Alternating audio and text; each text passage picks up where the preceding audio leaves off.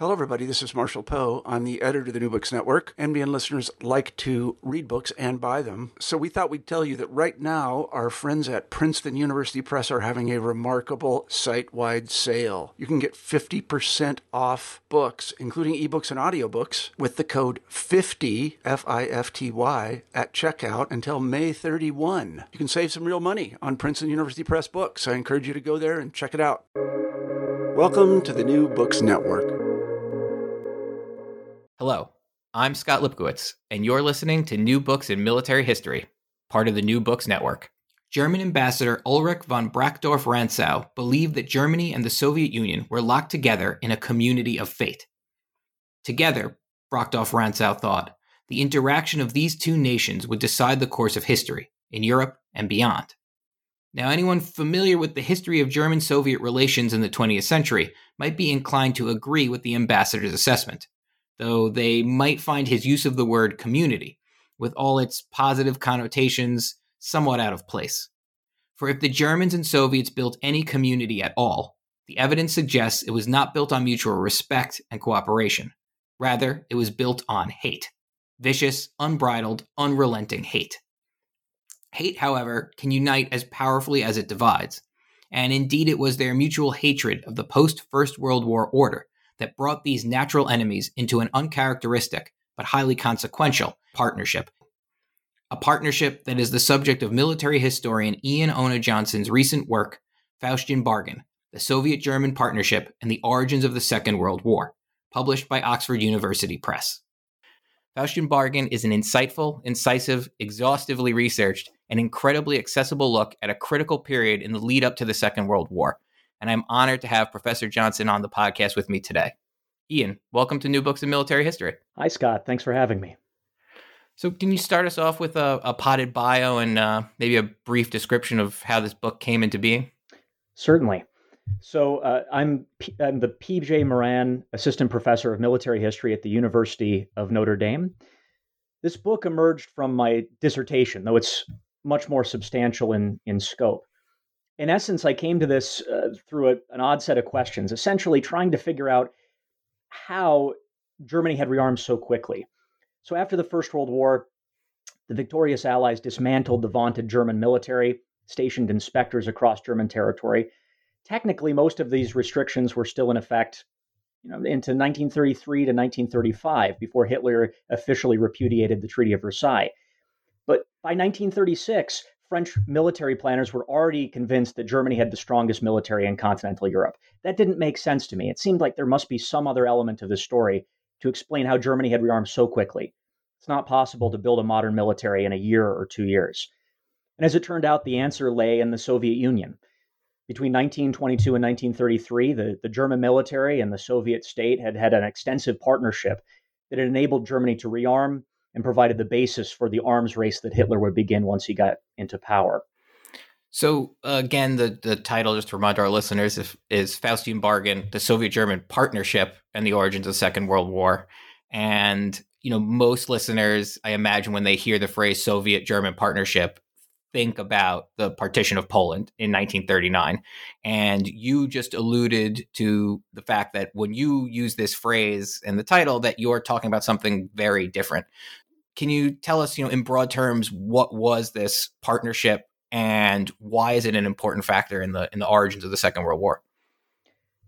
So, Soviet German relations had been complicated from the very start, of course. The Germans had resp- been responsible for sending Lenin back uh, into Tsarist Russia to overthrow the state. Once the revolution had succeeded, the Germans negotiated a peace, the, the Peace of Brest Litovsk, where although they imposed some pretty harsh terms on the Bolsheviks, they actually began trading. There began to be some political exchange. Ambassadors went back and forth. Of course, that fell apart in the aftermath of the First World War. But it was clear quite quickly that there were certain things that the, the Germans and the, the Soviets had in common, despite their vast ideological differences. In particular, they were hostile to many elements of the new order that the Allies had constructed after the First World War. The existence of Poland, self determination more broadly, the, the sort of liberal democratic order embedded in the peace treaties themselves. These were things that both German military leaders and Soviet leaders uh, didn't like so much. So, beginning really in the context of the, the war between Poland and the Soviets in 1919 and 1920, they began exchanging intelligence, uh, even selling equipment back and forth. And by 1922, this evolved into a essentially a pretty broad exchange of information that would eventually become uh, an 11 year long partnership. It would center in its first phase on economic exchange. The Germans would relocate banned industrial production to the Soviet Union and eventually began to expand and include direct military cooperation, where German military officials went and set up training facilities, testing grounds, laboratories on Soviet soil. And at these bases, essentially, Germans and Soviets trained side by side. They learned how to fly aircraft or drive tanks. Engineers worked side by side, chemical weapons experts tested new technologies of chemical warfare together.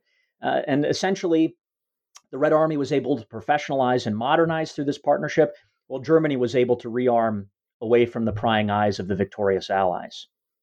So we just alluded there a little bit to the ideological opposition, you know, ideologically, politically, economically, socially. Soviets and the aristocratic officer corps in Weimar Germany are natural enemies. But you kind of you end the book actually with this great quote from the German ambassador Brockdorff Rantzau, who thought of the and I apologize to all the listeners who speak German, and I apologize to you, Ian, for because you speak German. I'm going to butcher this word, but and you can cor- correct me when I, I butcher it. But uh, he thought of their relationship as a Schicksalgemeinschaft or community of fate and I thought that was a really interesting idea because it is so opposed to what we normally think about when we think of Germans and, and the Soviet Union. How did the actual partnership begin? Was it kind of a, a, bottom up thing? You know, was it from interactions in Poland? Was it more like there was sort of, you know, junior officers leading this push, thinking this is a good idea? Or were the main drivers really the the higher ups on on either side? Yeah. Good pronunciation, first of all. Uh, oh, thank you. Yeah. So the, the partnership really begins uh, on the German side with General Hans von Seeckt. He's the key figure. So he was the head of the German Army Command starting in 1920. He had spent quite a bit of time in Russia during the war. He actually spoke Russian, translated Russian medieval poetry in his spare time. Very sophisticated guy. He thought that that Germany was go, was going to need partners, and that the Soviets, despite his hatred for their ideological preferences were that logical partner, that they shared enough hostility, and that perhaps working with the Soviets would moderate them if, if he took the lead in doing so. So he reached out and understand this is a moment of incredible chaos in Europe after the First World War. National boundaries forming across Eastern and Central Europe, war on all sides, uh, except for maybe Western Europe.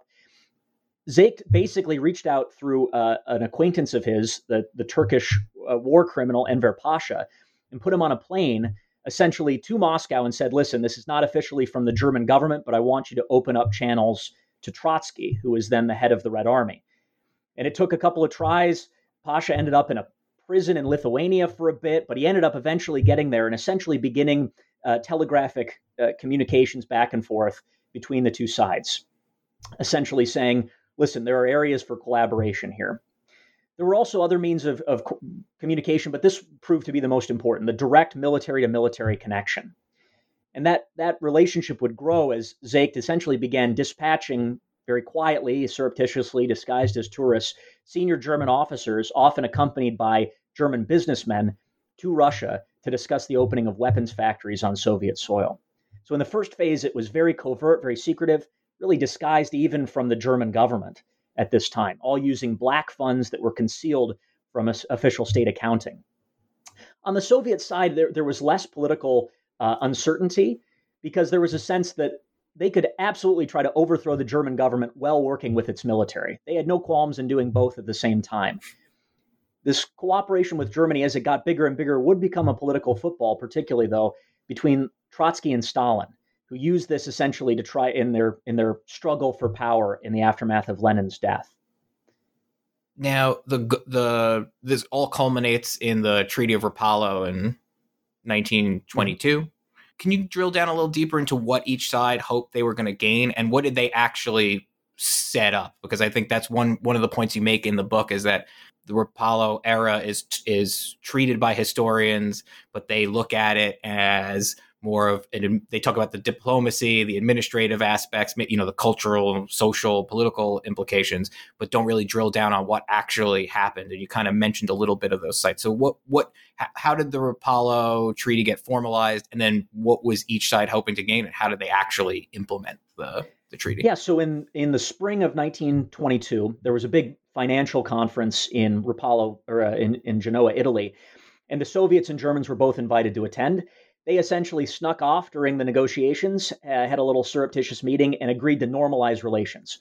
So the actual Treaty of Rapallo is pretty innocuous. It just says we're going to stand normalize relations, we're going to uh, exchange ambassadors, begin kind of normal diplomatic exchange. But simultaneously, there were military representatives from both sides who were talking off to the side, and they'd, they'd met repeatedly before Rapallo. And essentially, over the course of the next eight months, they would begin formalizing uh, secret agreements particularly to begin transferring industrial expertise and munitions production to the Soviet Union. Things that the Allies said Germany could not do in Germany, the Germans hoped to do in the Soviet Union. And the Soviets were happy to receive capital, engineering expertise, and all the rest.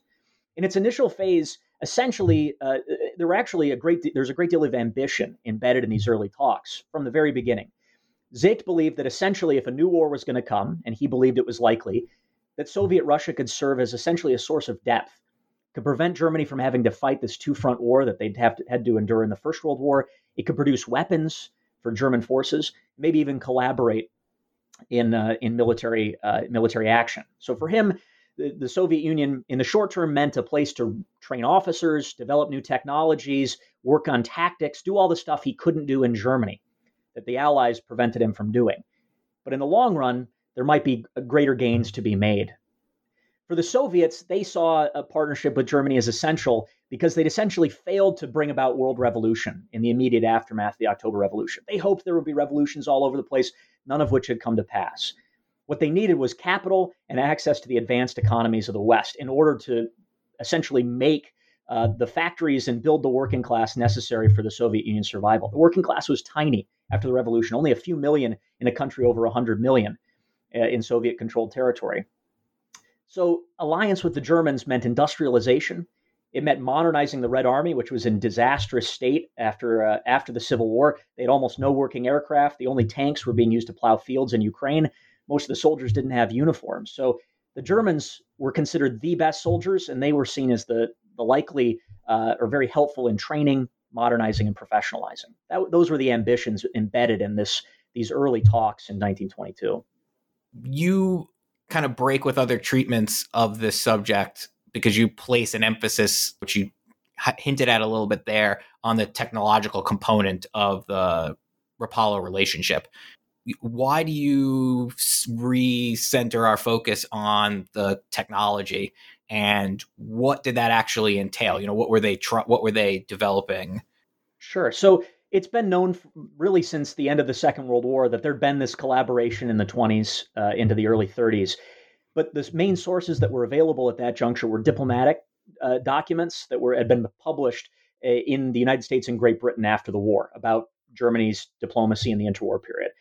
That was really the main source. And they don't talk about what happens at the bases naturally because uh, these diplomats had very little to do with the, the daily operation of these facilities.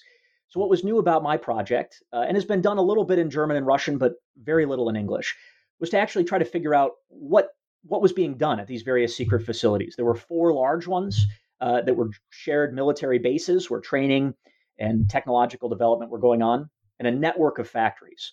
What actually was taking place there? That was one of the key questions I wanted to ask. So I went to the German corporations that have been involved in cooperation. I went through their archives, which really had not been been done before.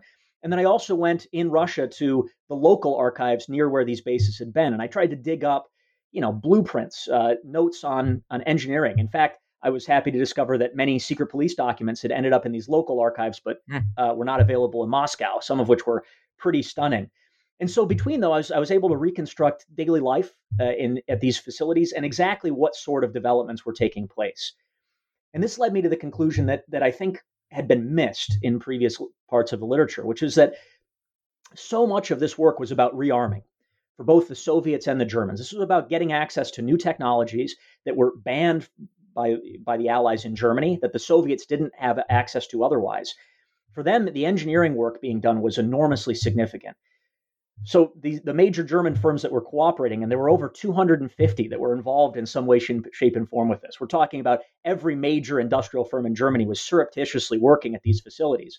They were sending their entire bureaus that were working, you know, quietly on, on tank design or aircraft design, uh, particularly tanks, just to live in the Soviet Union for years because it was the only place they could build prototypes, test them, develop them, modify them.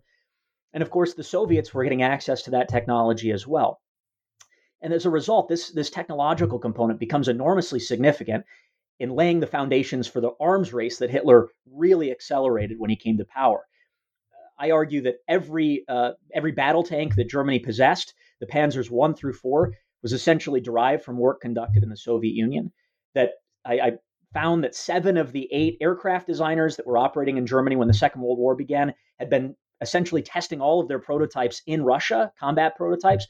So without this cooperation, the Germans would have been essentially incapable of building tanks or planes for the war, at least for a, a number of years. This enormously accelerated, really allowed them to keep pace with British and French developments at the same time. And for the Soviets, getting access to all of this advanced German technology was uh, was staggeringly significant. I mean, the, the Imperial Russian Army hadn't built a tank; it had built only a, a handful of planes. Uh, it hadn't managed to even put machine guns that could really operate on planes in their aircraft during the First World War. By the time they're done working with the Germans, the Soviets are building some of the best aircraft prototypes in the world, borrowing heavily from German firms, and sometimes building stuff under license with German firms, including engines. Uh, they were building some of the uh, very modern tank designs, borrowing extensively from the German prototypes they had access to. Essentially, by 1939, the Soviets had the largest military industrial capacity in the world. And that was because the Germans had been giving them the capital, the engineering expertise, uh, and allowing Soviets to study and work in German facilities in the USSR.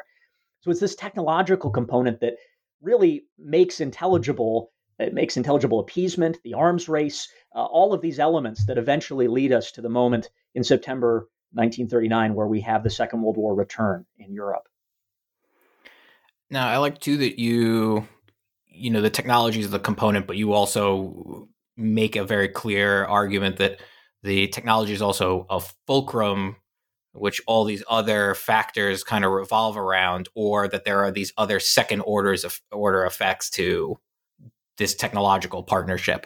You know because obviously you're not just working on tanks you're interacting with soviet uh, and you know the soviets and germans are interacting they're learning about each other learning from each other it's probably a fair deal of industrial and military espionage going on at mm-hmm. the same time can you speak a little bit about these second order effects what impact did it have on the culture the the way that the militaries were organized uh, etc those sorts of things Absolutely. So yes, espionage was was widespread. It's it's important to remember these sides did not trust each other.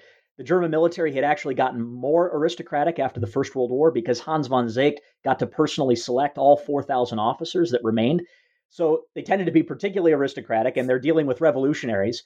I think it's really funny in the in the Russian correspondence they always call the the Germans uh, Druzia, friends, but in quotation marks. The entire period, 11 years of working together and they have these bizarre rules where they're not supposed to drink with each other or fraternize off duty. These get violated pretty quickly, but clearly they don't trust each other. And there's all sorts of spying going on, parts being stolen, particularly from German engineering uh, firms. They'd set up warehouses. The Soviets would break into them all the time. So there's that that component uh, where the, the Soviets are borrowing much more than they're actually being given access to officially by the Germans. In fact, there's a, a lawsuit where a German engineer to the embarrassment of the German government, sued the Soviet Union for stealing his technology at one of the sacred facilities, which was a great embarrassment. Um, but there was a lot else going on. And the Soviets, in particular, they thought very, very highly of German military expertise. They'd faced them and, and lost fighting them in the First World War. And so, this period of cooperation, especially when so many senior Soviet uh, officers were going to study in Germany, sometimes for years at, at end, they essentially began rebuilding the Red Army along German lines. They reorganized their training facilities, many of which had German instructors. They reorganized their general staff, copying the German line. They reorganized their technical and logistical apparatus along German lines. So there was enormous borrowing there. And for the Germans, the Soviets uh, and conversation with them uh, the Soviets really had wiped the the slate blank in some some respects with military doctrine. You had all of these incredibly young officers like Mikhail Tukhachevsky, who is in his 20s when he becomes one of the senior generals of the Red Army, who are very innovative, very open, very uh, flexible. And the Germans engaged in in conversation, read what they were writing, uh, and and it, this helped to to form and and drive uh, some changes in German doctrine. So both sides benefited uh, in in ways perhaps the other side did not intend for them to do. Now, obviously, everything you just described clearly violates the Treaty of Versailles, and one would imagine both the Germans and the Soviets went to great lengths to conceal what was going on. Were they successful in their efforts to keep their arrangement secret? And if not, what were the political and diplomatic ramifications? Yeah, so they're, uh, you know, the, the, German military is trying to keep all of its activities in the USSR secret. They're clearly in violation of international law uh, and German law. And until 1926, they mostly succeed. They're doing things like putting, you know, welding tractor plows on the tanks in case anyone lifts the hood or or whatever. But, uh, you know, maybe someone would have noticed there's a 37 millimeter cannon mounted on it. But in any yeah, case, that's, until that's how you plow the field, you you put a, a 37 millimeter shell through it. It, it sure would do something. Uh, yeah. So th- there are these various efforts to conceal uh, their activities, but they become they get blown open in 1926. Essentially, some members of the German government begin finding out about this. They leak the documents to a British journalist who's writing for the Manchester Guardian there's a, a, vote of no confidence in the German government. There's this huge scandal. Uh, and essentially, the Soviets are really embarrassed. They don't want any of these revelations that they're essentially helping to arm and, and work with these arch reactionaries. They, they're very embarrassed. So essentially, the Germans and the Soviets sit down, and the Soviets say, Your, your government and your military are not on the same page. They need to be if we're going to continue our, our partnership. This bizarre moment where they're sitting down with this democratic regime and saying, you need to you know to you know function better. The civil military relation needs to be uh, relationship needs to be improved here. And the Germans, in fact, do this. So the dominant figure in the cabinet this time is Gustav Stresemann, who's the foreign minister. He essentially says, "All right, this has been very embarrassing. We're going to sit down. We're going to review all of your activities, and we're going to make sure that we can hide things more effectively." That's essentially what he says. He's not necessarily concerned that they're breaking the law. And they do this. So he introduces uh, a program where German officers officially resign from the Reichswehr before they, they end up in Russia. They, uh, they're given Russian language training by foreign ministry staff. There are all these new elements that are incorporated essentially to make it slightly less uh, illegal if it's discovered, and also to conceal parts of the program that are particularly uh, unseemly in the public eye. Stresemann essentially eventually uh, endorses the expansion of cooperation. The Soviets agree. And in 1928, essentially everything uh, will grow even faster. More bases are set up, more facilities operating, more men sent uh, to the Soviet Union. So there are these hiccups.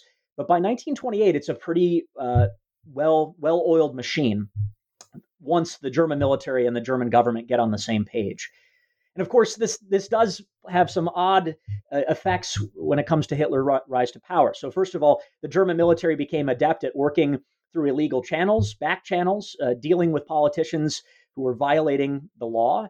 Uh, clearly, this played some relationship uh, with their later relationship with Hitler. And in addition, we see the Weimar Republic as uh, essentially being stage managed to some degree.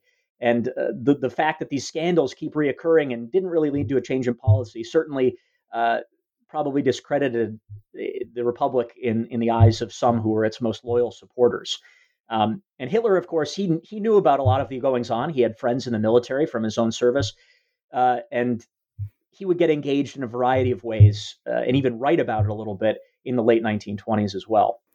Yeah, there seems. Um I'm trying to remember now. I, I, you can correct me if I'm if I'm wrong, but it also seemed like there was, you know, f- at least outwardly opposition to Hitler initially, and the, and the National Socialists in the late Weimar Republic. I mean, I know Hindenburg was not really a fan, and it seems like even in the military, uh, in the Reichswehr, there was not enthusiasm for the National Socialist cause. And as you mentioned, most of the officers are aristocrats who might not have been totally aligned with the with the Nazi regime.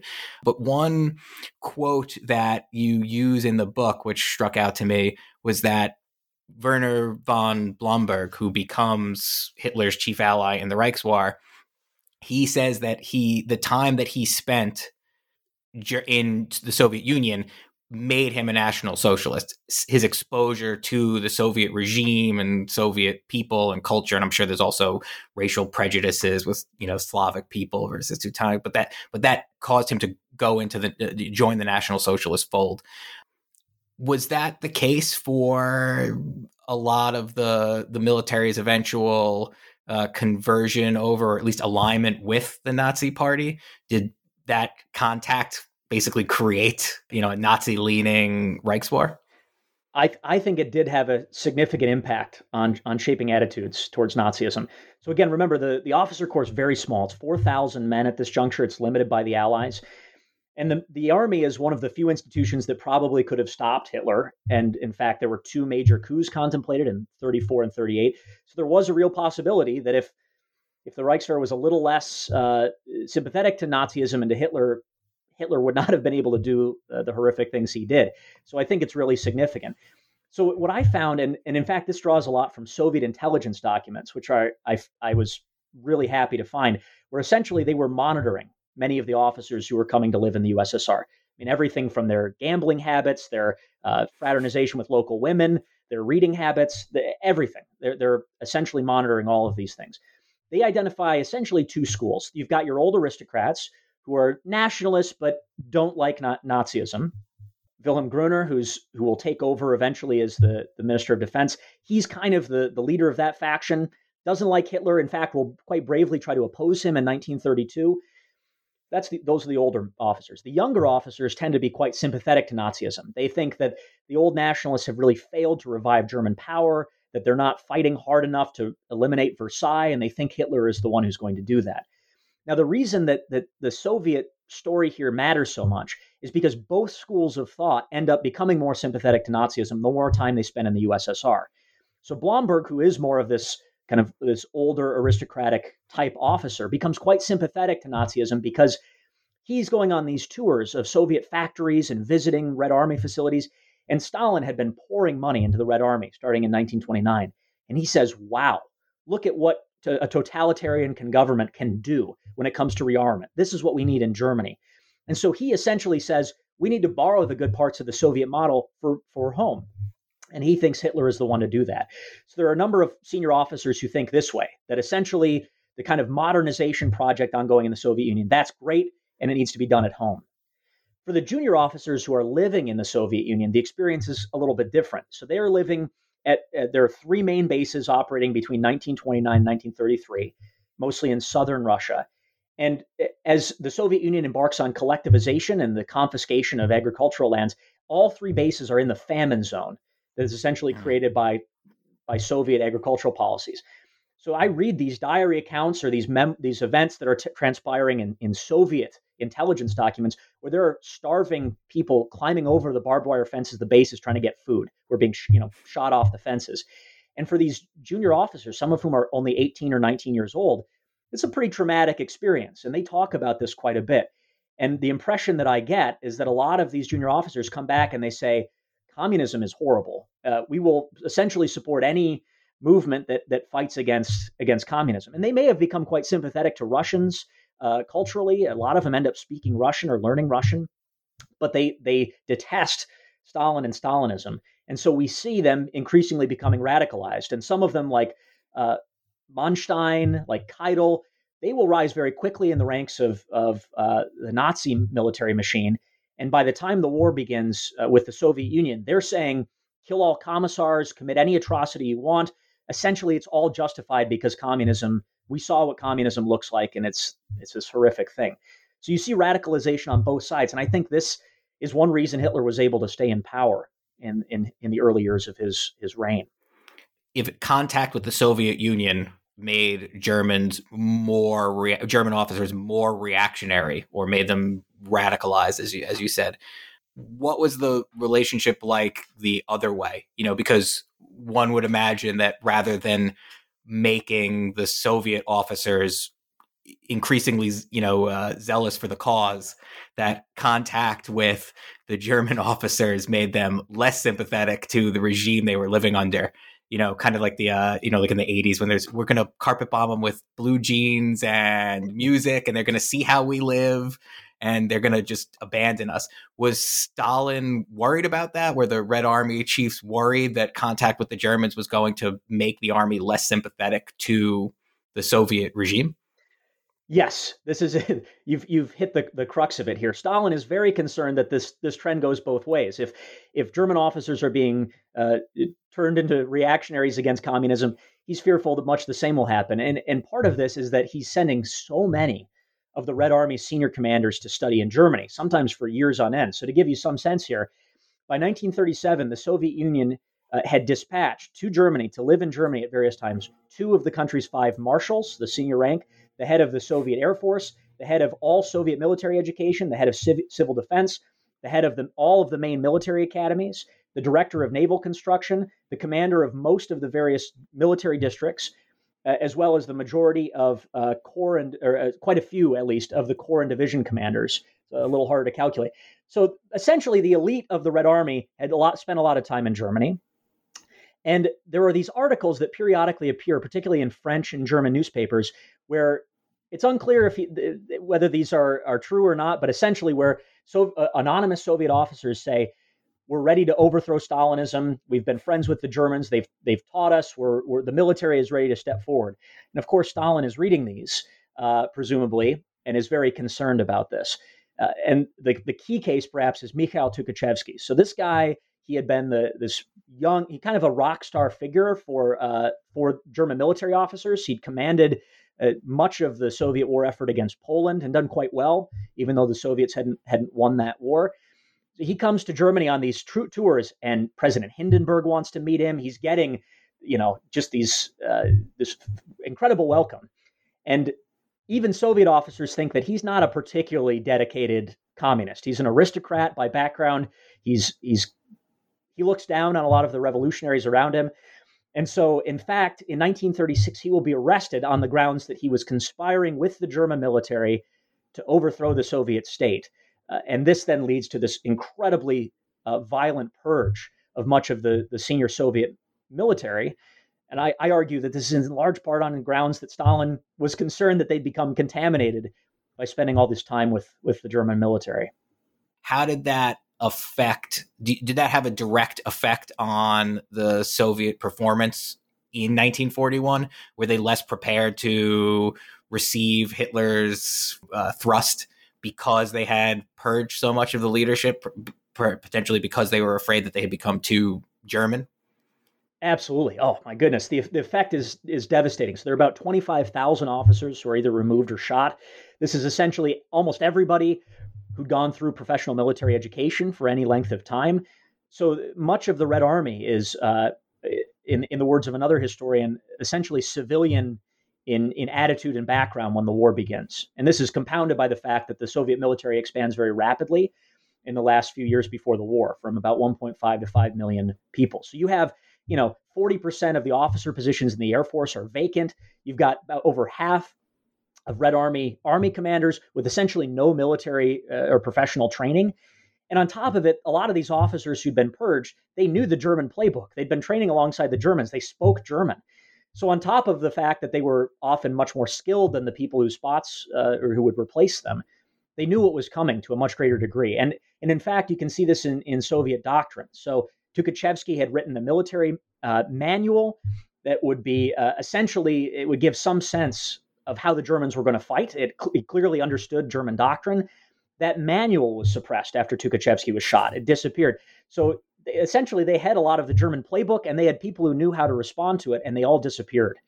Uh, not to say the Red Army would have done, you know, amazingly uh, in with if they had survived, but they certainly would have performed much better. I would argue than in fact they did. Going back to the early 30s, when Hitler comes to power, Hitler is is obviously very vir- he's virulently anti-communist. And you know, as you point out in the book, in Mein Kampf, he explicitly calls for the destruction of the Soviet Union, among other things. Is is that is the ideological motivation why he eventually repudiates the treaty, or did he feel like he had extracted enough the German people had extracted enough by the time he becomes chancellor and into the mid 1930s? Or was there some friction between he and Stalin? What caused him to kind of go back on this, the seemingly profitable alliance? Yeah, he, he, he lays out his blueprint. He's certainly hostile to, to communism in, in every way, shape, and form. He writes in, in his second book, which was not published, that this partnership with the Soviets is a disaster and it needs to be repudiated immediately. It was in 1928. But when he gets to power, eh, and I was surprised about this a bit when I got into the archives and was reading secondary literature, he doesn't immediately break it off. In fact, he gives a few speeches that are vaguely, you know, suggest some sort of rapprochement or uh, relationship can continue. And so for about nine months, the relationship does continue. It, it's broken off primarily because Hitler thinks it's really inefficient to try to keep training officers a thousand miles away in the Soviet Union.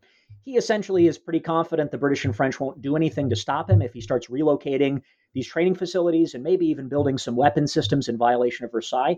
And so he just moves these bases back and begins op- having them operate, in fact, on German soil. And so they, they begin re- relocating in the fall of 1933.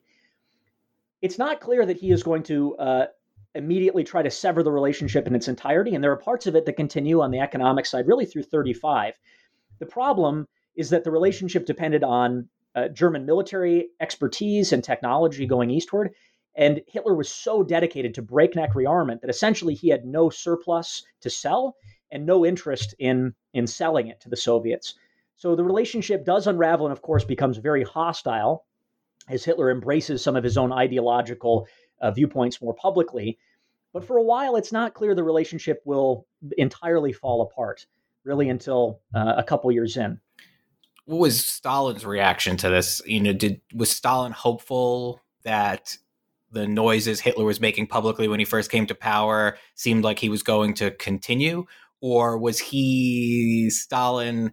like you know if, if, you know you know the listeners who might know something about you know the the negotiations that were going on right before the Japanese attack on Pearl Harbor and mm-hmm. the decision to eventually kind of go with uh, you know you know the the non-aggression pact with the Germans would know that he seems to be kind of trying to play all sides at all mm-hmm. times. Did Hitler's ascendancy cause him to maybe more uh, more vehemently court the, the British, you know, or the French, or you know, did he just kind or was he more inner focused on trying to mitigate the perceived negative effect of German contact with the with the Red Army? I, I, think you're exactly right. That his his primary means of responding to Hitler and the breaking of the relationship is to essentially try to play all sides simultaneously. So the, the conventional narrative is often that essentially Hitler comes to power, Stalin recognized he was a bad guy, and immediately started working on building collective security, an alliance to contain Hitler. The evidence suggests that the Soviets were, in fact, furious that Hitler had broken off the relationship.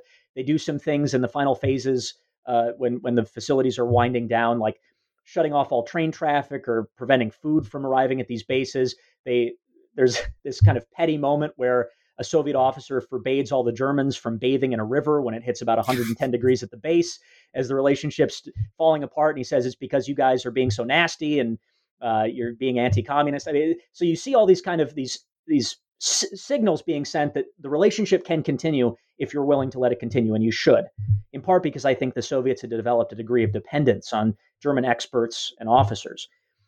So once once it's clear the relationship is falling apart, Stalin does authorize uh, Maxim Litvinov, who's his uh, his commissar of foreign affairs, to begin working on improving relations with the British and French, entering the League of Nations, building this collective security apparatus. But at the same time, he doesn't give up on, on a partnership with Hitler.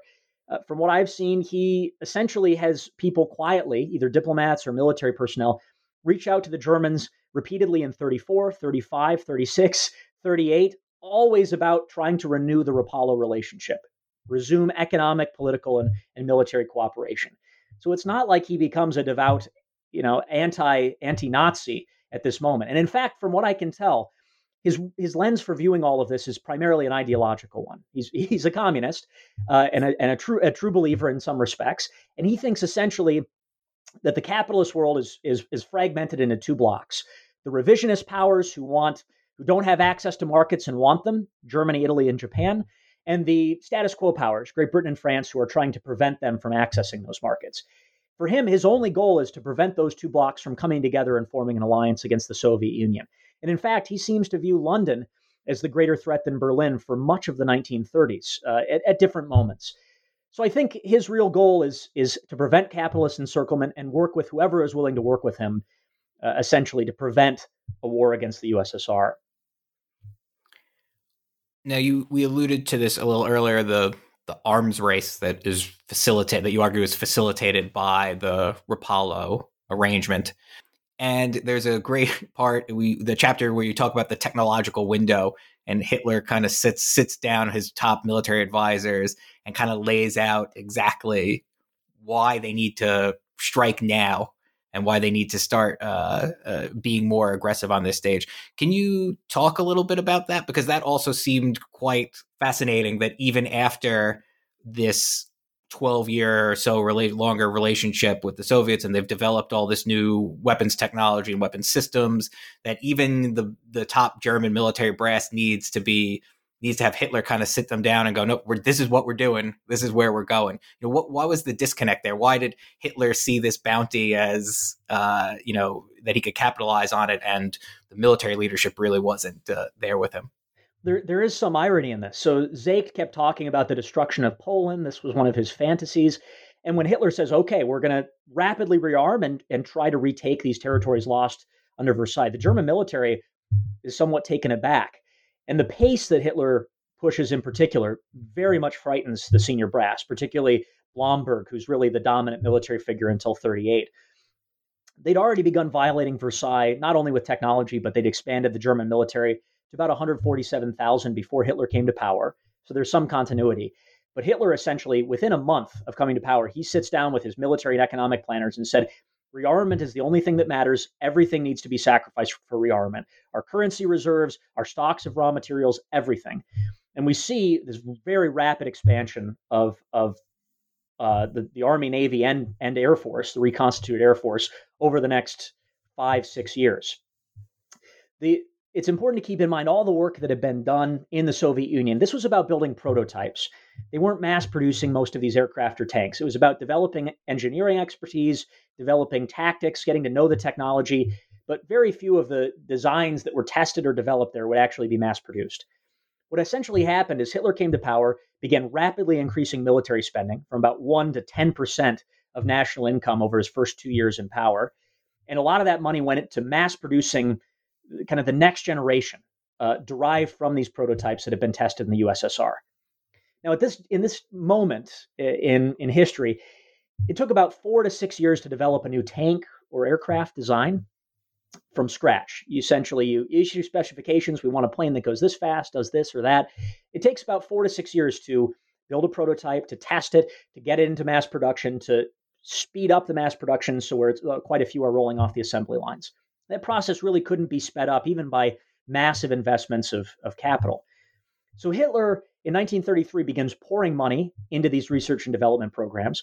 Most of those tanks and planes are going to hit mass production really in between 37 and 39, maybe a little bit later.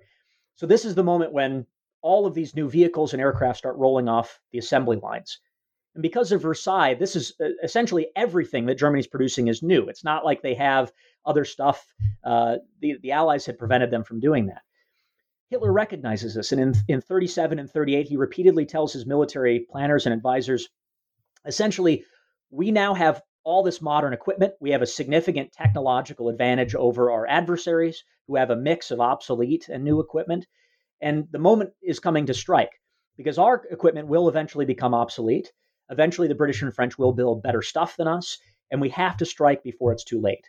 And he argues at various times that this window is going to close by 42, by 43. So essentially, he wants to achieve his foreign policy goals before, before that window closes. And I think this drives some of the speed of his decision making uh, in rushing into war in 1939. This calculation that right now we have an advantage that that is going to fade over time. 1939 is also the year in which the Nazis and Soviets formally renew their relationship with the signing of the Molotov Ribbentrop non-aggression pact. What occasioned this change of heart? Was it just strategic expediency, um, you know, or was there some hope that a renewed relationship might also bring renewed economic and technological benefits? Uh, and was the desire mutual, you know, or was one side more enthused uh, about the prospects than the other? Well, you know, by 1938, they've been, in, in Stalin's word, pouring buckets of crap over each other's heads in propaganda terms for several years. There, there's a great deal of hostility. Uh, the relationships had never been worse. But then a series of things happen that will change change the political landscape. So one is that the Munich conference takes place. The British and French don't invite the Soviets. There are a number of reasons for this. Uh, in part, anti communism, in part, the sense that the purges had eliminated the ability of the Soviet Union to exercise power in Europe. Stalin's very much ticked about this. And in fact, almost immediately afterwards, he's going to begin expanding contacts with Germany. And in December of 1938, he's going to have diplomats reach out about a new and much enlarged trade agreement with the Germans. And in, in, one of the documents that I found, which I think is quite significant, is that in the process of those early trade negotiations, the the Soviet uh, Ministry of Defense provides this incredible list of weapons that they want to purchase from the Germans. Something like 117 different weapon systems, including entire tank and aircraft prototypes. Now, there's no way if the Germans thought that they might be fighting the Soviets in the near future, they'd agree to these terms. The only way that some kind of trade agreement like that could happen is if there's a broad political understanding that takes place. So clearly, uh, from what I've seen, by December or January, Stalin is interested in a possible rapprochement with the Germans. Hitler's not so sure, though. His anti communism blinds him to the, the perhaps opportunities, uh, as his diplomats would suggest, that lie to the east. It's only when the British and French issue the guarantee to Poland in the spring of 1939 in March where they basically say, we're not going to allow Hitler to do to Poland what he's just done to Czechoslovakia. When that happens, Hitler says, okay, uh, he had been trying to get a partnership with the Poles. The Poles weren't interested. At that point, he reorients.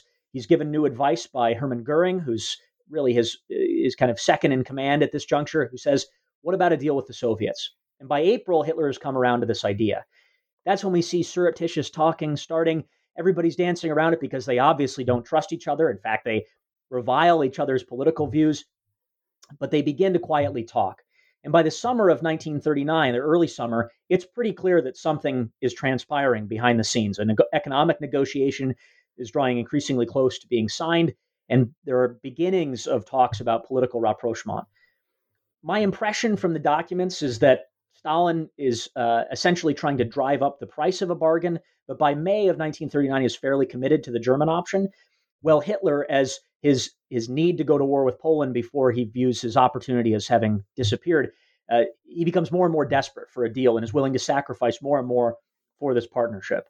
And that leads, of course, to uh, to August 1939, to Ribbentrop flying to Moscow, the, the late night talks, negotiations, a treaty being signed, and then uh, plenty of, of celebratory drinking thereafter that marked partition of Poland and then the return of war to Europe. Before we get to the final two questions we ask all our guests, I want to finish our conversation of the book by returning to the idea of the community of fate. Nothing we've spoken about or that is included in the narrative is suggestive of a, a community as we would define it today.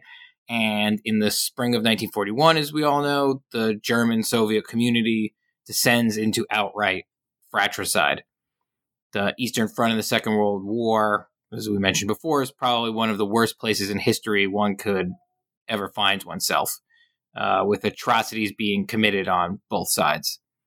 Is the visceral, unbridled animus we see unleashed on the Eastern Front the legacy of the Rapallo era, or is it simply a symptom of modern industrial warfare more generally? I think that when Ambassador uh, Brockdorff Rantzau wrote wrote that that phrase, what he had in mind was almost that the two states were handcuffed together for for good or evil. German relations and uh, the German relationship with Russia was going to determine the fate of Europe in some way, shape, or form. I think it had the implication, perhaps, that they should work together, as Rantzau thought, but uh, it, it was something almost bigger than that. It was this idea that what it, their relationship would in fact uh, shape much of the 20th century. And he was right to a degree. The, the First World War, the Russian Revolution, the Second World War, all of these events uh, were products in some way, shape, or form of the, of the Russian German relationship. So I think that was uh, a key part of it. And in terms of the conduct on the Eastern Front, much of this is obviously driven by, by Nazi ideology. uh, and and the horrors that are committed behind the lines as, as German forces advance. But what I think is is different when we compare with the First World War is that the German military is an active and quite willing participant in many instances with these atrocities. Uh, and and much of this, I think, is driven by the experience of of living in the USSR. The fact that they'd seen collectivization, the horrors of the famines that had happened between 1931 and 33 up close. There was this sense that this was a regime that you know you you needed to destroy. And in addition, keep in mind that the purges had killed all of these officers who they'd studied alongside. I, I found documents suggesting that at the at the uh, the tank facility, Kama, the the purges had gone as far down as the janitorial staff, the waitresses in the mess hall. I mean, anybody who'd gotten to know the Germans disappeared. Uh, all the German ex girlfriends disappeared in the 30s. Um, that's I've actually seen some of the documents where they finally get released in the 40s, late 40s after the war, because they'd gone on a few dates with German officers in the 20s. Uh, Germans were maintaining some correspondence in some instances when they could with the Russian counterparts, and everybody they knew disappeared. Clearly, this also uh, played a motivating factor in the, the horrible atrocities that they would sign off on or even uh, perpetrate themselves.